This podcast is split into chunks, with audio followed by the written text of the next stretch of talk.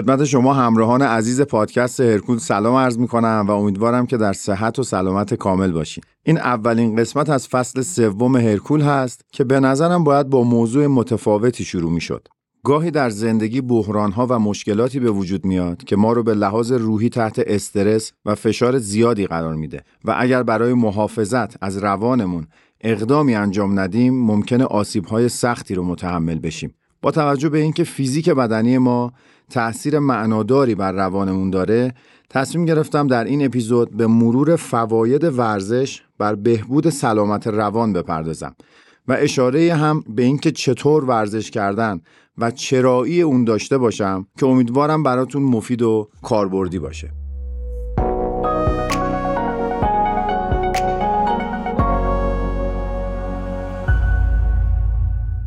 حامی مالی این اپیزود هلدینگ کالای ورزشی آرش وارد کننده بروزترین تجهیزات ورزشی دنیاست که یکی از محصولات پرفروششون ماساژگان‌های برند AS هست. ماساژگان‌هایی با قدرت 2500 و شارژ باتری بسیار مناسب که با گارانتی یک ساله ارائه میشه. با این ماساژگان‌ها می‌تونین در حال تماشای تلویزیون، گوش دادن به پادکست، مطالعه کتاب و حتی پشت میز کار عضلاتتون رو ماساژ بدین و به ریکاوریشون کمک بکنین. دسترسی به صفحه هلدینگ آرش کافیه که تایپ بکنین Arash underline sport underline holding و ما در caption پادکست هم لینک page شون رو قرار دادیم.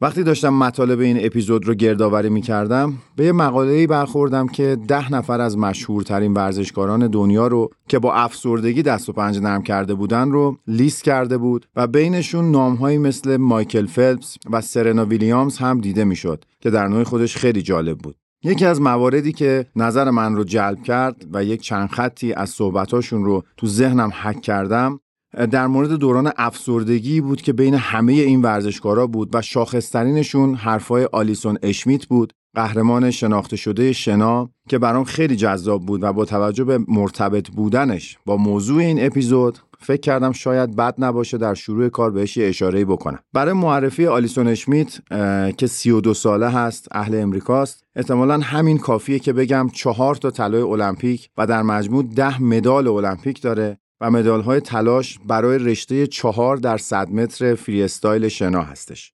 آلیسون اشمیت در سال 2015 تصمیم گرفت تجربه افسردگی خودش رو علنی بکنه. در واقع خودکشی یکی از اقوام نزدیکش نقطه عطفی شد تا این تصمیم مهم رو بگیره. اشمیت چند ماه قبل از مرگ نوجوانی که فامیلشون بود برای اولین بار خودش به خودکشی فکر کرده بود. اما برای افزایش آگاهی جامعه درباره سلامت روان سابقه افسردگی خودش رو فاش کرد و به نوعی از خودگذشتگی انجام داد.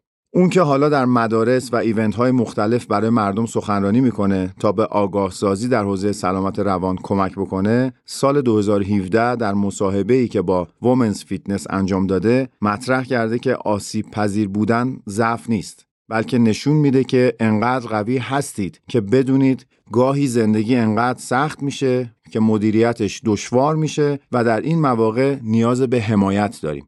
داشتم فکر می‌کردم افرادی که خودشون یه دورانی در سختی و بیماری بودن و حالا در سلامت و در حالت عادی هستن وقتی اقدام می‌کنن به دیگران کمک کنن تا از دوران مشابهی عبور کنن جدا از اینکه اقدام بسیار شریف و انسانی هست به نظرم توصیه ها و حمایت هاشون حتما شنیدنی تر و مؤثرتر از افرادیه که صرفا کارشناس این کار هستند.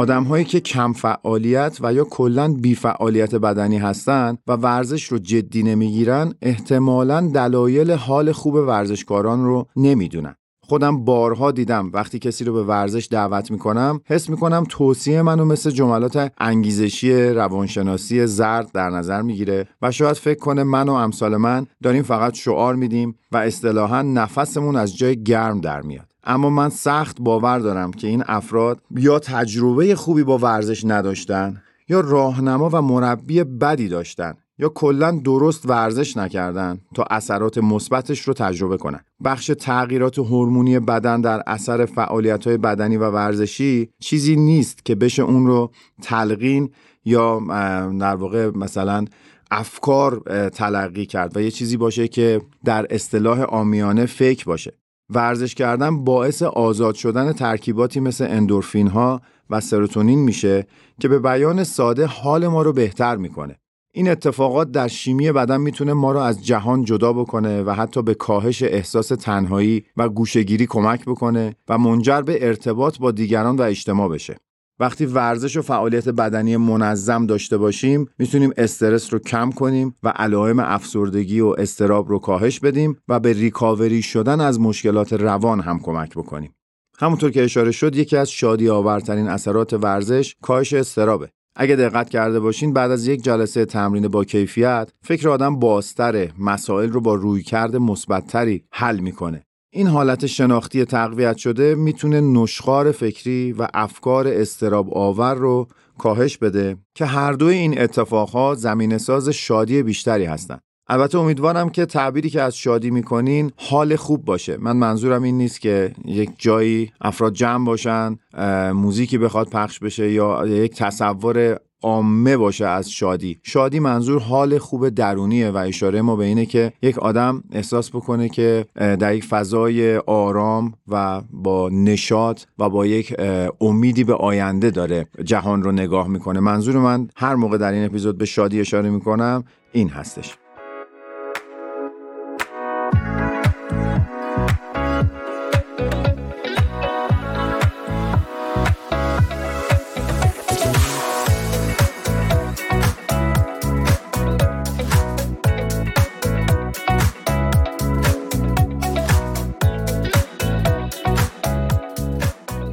مغز یک خاصیتی داره به نام neuroplasticity که بهش انعطاف پذیری عصبی هم میگن که در علم اعصاب اصطلاح جدیدی به حساب میاد که خودش نقطه پایانی بود بر باور 400 ساله تغییر ناپذیری مغز. اگر دوست دارین در این رابطه بیشتر بدونین کتاب مغز پویا نوشته دیوید ایگلمن با ترجمه دکتر معصوم ملکیان توصیه می‌کنم که مطالعهش بفرمایید و اینجا من به طور خلاصه بگم که neuroplasticity یعنی مغز ما شکل پذیره و یادگیری هر مهارت جدیدی می‌تونه به شکل گیری مسیر عصبی جدیدی منجر بشه. به خاطر این خاصیت نوروپلاستیسیتی مغز ورزش می‌تونه حتی عملکرد و ساختار مغز رو به مرور زمان تغییر بده و این تحول می‌تونه کیفیت افکار رو تغییر و بهبود ببخشه و اثر کاهشی مثبتی روی الگوهای نشخار فکری و افکار استرابی داشته باشه. از طریق تکرار آدم ها می‌تونن حتی رویه های فکری خودشون و پاسخی که به استرس میدن رو هم عوض بکنن. یک مقاله در وبلاگ نظم که یکی از بزرگترین مؤسسات تربیت مربی یا همون پرسونال ترینر هست که بسیار شاخه‌های بزرگی داره و با NASM شما می‌تونین جستجوش بکنین. در وبلاگش یک مقاله دیدم که اشاره کرده بود کاهش تفکر استرابی و اتخاذ الگوهای فکری سازگارتر می‌تونه حتی می‌تونه حس شادی رو بیشتر کنه و فرد رو نسبت به موقعیت زندگیش قدردانتر بکنه. یعنی ما شکرگزارتر میشیم خود به خود نسبت به آنچه که داریم. یا حتی می‌تونه در مدیریت موقعیت های استرسا در افراد انعطاف پذیری بیشتری به وجود بیاره که همه اینها در نهایت به یک خاطر آسوده و روحیه شاد منجر میشه.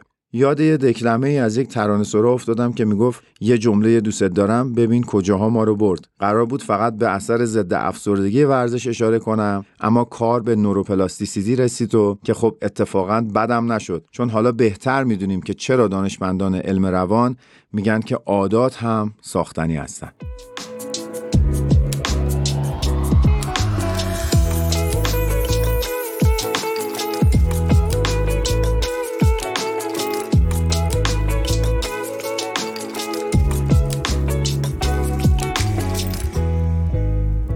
پس حالا که می‌دونیم ورزش از طریق افزایش ترشح اندورفین ها و سروتونین باعث کاهش استراب و استرس میشه در ساعاتی که ورزش می‌کنیم ما رو از تمرکز روی عوامل استرسزا دور می‌کنه. خوبه که اضافه کنم با ورزش منظم و داشتن تداوم یه حسی رو ایجاد کرد حس خودکار آمدی یا مفید بودن. میشه این احساس رو افزایش داد در درون خودمون. به زبان ساده اگه بخوایم بگیم یعنی این باور رو در ورزشکار افزایش میده که توانایی تغییر رفتار یا توانایی در رسیدن به اهداف در دیگر ابعاد زندگی رو هم داره. یعنی اثرش تسری پیدا می‌کنه در ابعاد دیگه زندگی. رشد این حس خودکار آمدی باعث افزایش عزت نفس و تقویت اعتماد به نفس میشه و حس قدرت رو به دیگر ابعاد زندگی هم همونجور که گفتم تسری میده.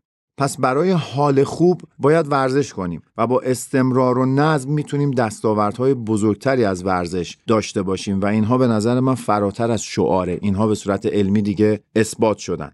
یکی از دیگر مزایای ورزش منظم بهبود کیفیت خوابه.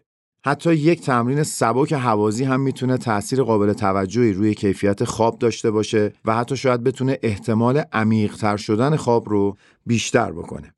همه می‌دونیم که وقتی خواب خوبی داشته باشیم روحیه، انرژی و حافظه بهتری خواهیم داشت و جالبه که یکی از دلایل افزایش کیفیت خواب با ورزش همون موضوع کاهش استرسه. استرس می‌تونه توانایی به خواب رفتن و حفظ خواب رو تحت تاثیر قرار بده.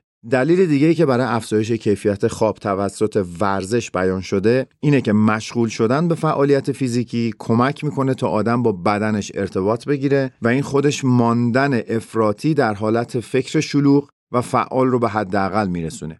ذهنی که دائم مشغول فکر کردنه در چرخه طبیعی خواب اختلال ایجاد می‌کنه. فقط تا موضوع خواب رو تمام نکردم به این نکته اشاره بکنم. بعضی از دوستان که ورزش های سنگین انجام میدن مخصوصا در عصر به بعد و در ساعت شب انجام میدن ممکنه اینها در خوابشون دچار اختلال بشن. بحثی که تا اینجا من مطرح کردم در مورد این بود که ورزش در حد معتدلش یعنی استفاده از ورزش به عنوان ابزاری جهت کنترل استراب و افزایش فاکتورهای سلامتیه. بنابراین ورزش های شدیدی که عصرها بخواد انجام بشه ممکنه در خواب اختلال ایجاد بکنه. لازم بود این توضیح رو بدم که به لحاظ علمی اشتباهی صورت نگیره.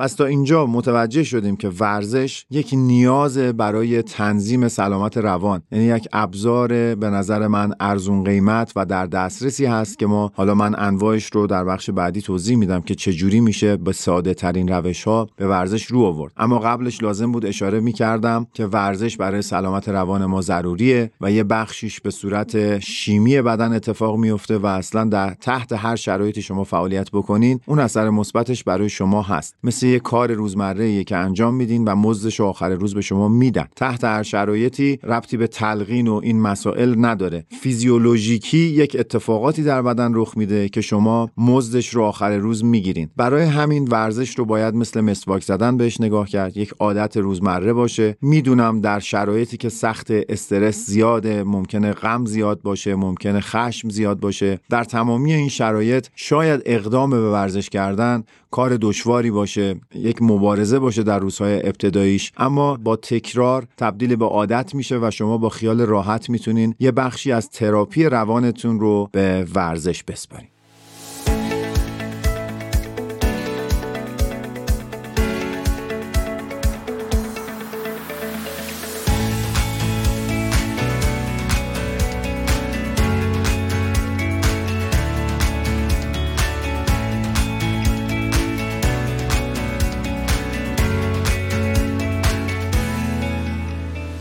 خب ممکنه حالا برای خیلی سوال پیش بیاد که حالا چقدر باید ورزش کنیم؟ یعنی آدمایی که تا الان ورزش نمی‌کردن این اپیزود رو گوش بکنن و بگن که خب حالا ما چجوری ورزش کنیم از کجا شروع کنیم؟ هدف کلی اینه که بتونیم در اکثر یا همه روزهای هفته ما یه سی دقیقه فعالیت بدنی داشته باشیم و شاید اوایلش با روزی 10 الی 15 دقیقه شروع بشه. یعنی هیچ اصراری نیست که با حد بالا شروع بشه. و یا حتی مثلا دو تا 15 دقیقه جداگانه در طول یک روز ما بتونیم فعالیت ورزشی تعریف و اجرا بکنیم.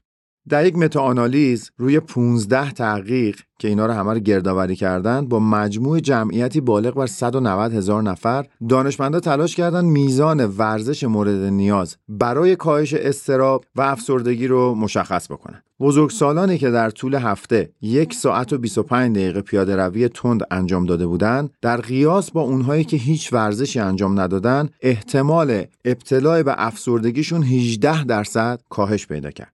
جالبه که وقتی مدت پیاده روی تند از یک ساعت و 25 دقیقه به دو ساعت و نیم در هفته افزایش داده شد احتمال افسردگی هم تا 25 درصد کاهش پیدا کرد. این یعنی چی؟ یعنی ورچی تایم ورزش رفت بالاتر اثر کاهشیش بر افسردگی هم بیشتر شد یعنی قوی تر شد اثرش. در سال 2016 تحقیقی در دانشگاه ییل توسط آدام چکراود اگر درست تلفظ کرده باشم انجام شده که نشون داده حتی سه جلسه پیاده روی در طول هفته هم باعث بهبود سلامت روان در قیاس با بیفعالیتی میشه.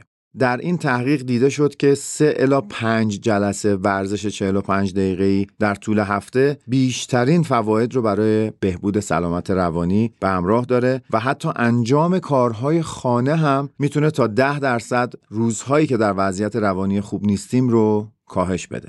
یعنی همین فعالیت های روزمره که در منزل یه نفر ممکنه برای نظافت انجام بده برای تمیزکاری انجام بده. حتی اینها یه اثر کاهنده داره. یعنی روزهایی رو که شما حالتون بده رو کمتر می‌کنه. یه تحقیق دیگه هم هست که سال 2020 منتشر شده و به نقش ورزش سبک در محافظت از بچه ها در مقابل افسردگی اشاره کرده. این تحقیقات نشون دادن که 60 دقیقه فعالیت بدنی روزانه در سن 12 سالگی به طور میانگین 10 درصد ابتلا به افسردگی رو در 18 سالگی کاهش میده. فعالیت های از قبیل دویدن، دوچرخه سواری، پیاده روی، بازی کردن، اینا چیزاییه که ما در این تحقیقات دیدیم بهش اشاره کردن به عنوان فعالیت بدنی. یعنی هر جا من گفتم توی تحقیقات فعالیت بدنی منظور همین مدل فعالیت هایی بود که عرض کردم. اگر به خاطر شرایط اقتصادی یا هر دلیل دیگه ای نمی‌تونین در باشگاه ورزش بکنین هیچ مشکلی نیست. خبر خوب اینه که چون در بعضی از پارک ها تجهیزات اولیه‌ای برای تمرین وجود داره و حتی اگر به اونها دسترسی هم ندارین نزدیک خونه پارک نیست یا علاقه به این کار ندارین حتیش بدون اونها هم شما می‌تونید با وزن بدنتون که معروف به بادی ویت خیلی تمریناتی انجام بدین که براتون مفید و سودمنده و اون تأثیری که می‌خوایم رو از ورزش خواهیم گرفت. یادمون نره که طبیعت انسان میگه که ما موجوداتی اجتماعی هستیم و این می‌تونه با همراهی دوستامون ورزش رو معنیدارتر بکنه و پیوندهای قوی اجتماعی برقرار بکنه. تا برای ادامه توی فعالیت ورزشی موندن توی این مود اصطلاحا توی این حالت روانی دلگرمتر بشیم. وقتی ورزش به صورت گروهی انجام میشه سطح استرس و استراب هم کمتر میشه. یه نمونهش توی تمرینات صبحگاهی که حتما شما یا تصاویرش رو دیدین یا به صورت زنده باهاش مواجه شدین که توی پارک ها افراد میان با هم جمع میشن صبح ها معمولا ورزش می‌کنن و این احساس تنهایی رو کم می‌کنه. روحیه مثبت رو برای تلاش کردن بیشتر می‌کنه و به این اصطلاحا تراپی شما یک هویت جدیدتری میبخشه که می‌تونین بهش تکیه بکنین و دلگرم باشین که همراه دارین با خودتون. پس می‌تونیم با سه جلسه پیاده روی ساده یعنی به همین سادگی سه بار در هفته پیاده روی بکنیم و ترجیحاً روزهاش غیر متوالی باشه. یعنی یا روزهای زوج هفته باشه یا روزهای فرد هفته. و به مرور زمان این رو بیشترش بکنیم. مثلا 3 تا 15 دقیقه در هفته رو به تدریج میرسونیم به 5 جلسه 30 دقیقه‌ای و ساعت اجراش رو هم بر اساس شرایط خودتون می‌تونین تنظیم بکنین. اگه یادتون باشه فعالیت ها اگر شدید باشن و عصر به بعد انجام بشن ممکنه برای خواب مشکل ساز بشن. این چیزی بود که چند دقیقه قبلش اشاره کردم. پس فعالیت ها رو یه جوری تنظیم بکنین که خیلی به شب نزدیک نباشه. اگر به شب نزدیکه خیلی شدید نباشه که از اون ور ما یه خواب با کیفیت داشته باشیم چون خواب خودش در کاهش استراب بسیار موثره. یادتون باشه هرچه استمرار در فعالیت بیشتر بشه نشانه های افسردگی هم کمتر و کمتر میشه. خب به پایان اپیزود اول از فصل سوم رسیدیم. ما در شروع این فصل یک مقدار تاخیر داشتیم. بابت این از شما عزیزان عذرخواهی می‌کنم. و امیدوارم که بتونیم این ده اپیزود رو منظم طبق روال فصل های قبلی تقدیمتون بکنیم. همچنان نظرات شما بسیار برای ما راهگشاست. برای ما در پادگیر Castbox لطفا کامنت بذارین می‌خونیم. حتما سعی می‌کنیم نظرات شما رو اعمال بکنیم. امیدوارم هر جا که هستین در سلامت و آرامش باشین. مراقب روان خودتون باشین امیدوارم که روزهای خیلی خوبی رو همه در کنار هم تجربه بکنیم این اپیزود هم در آذر ماه 1401 به نویسندگی، گویندگی و اجرای من فرشید نزاکتی ضبط شده و با تلاش و کارگردانی محمد رضا محمدی. امیدوارم هر جا که هستین موفق و شاد باشین.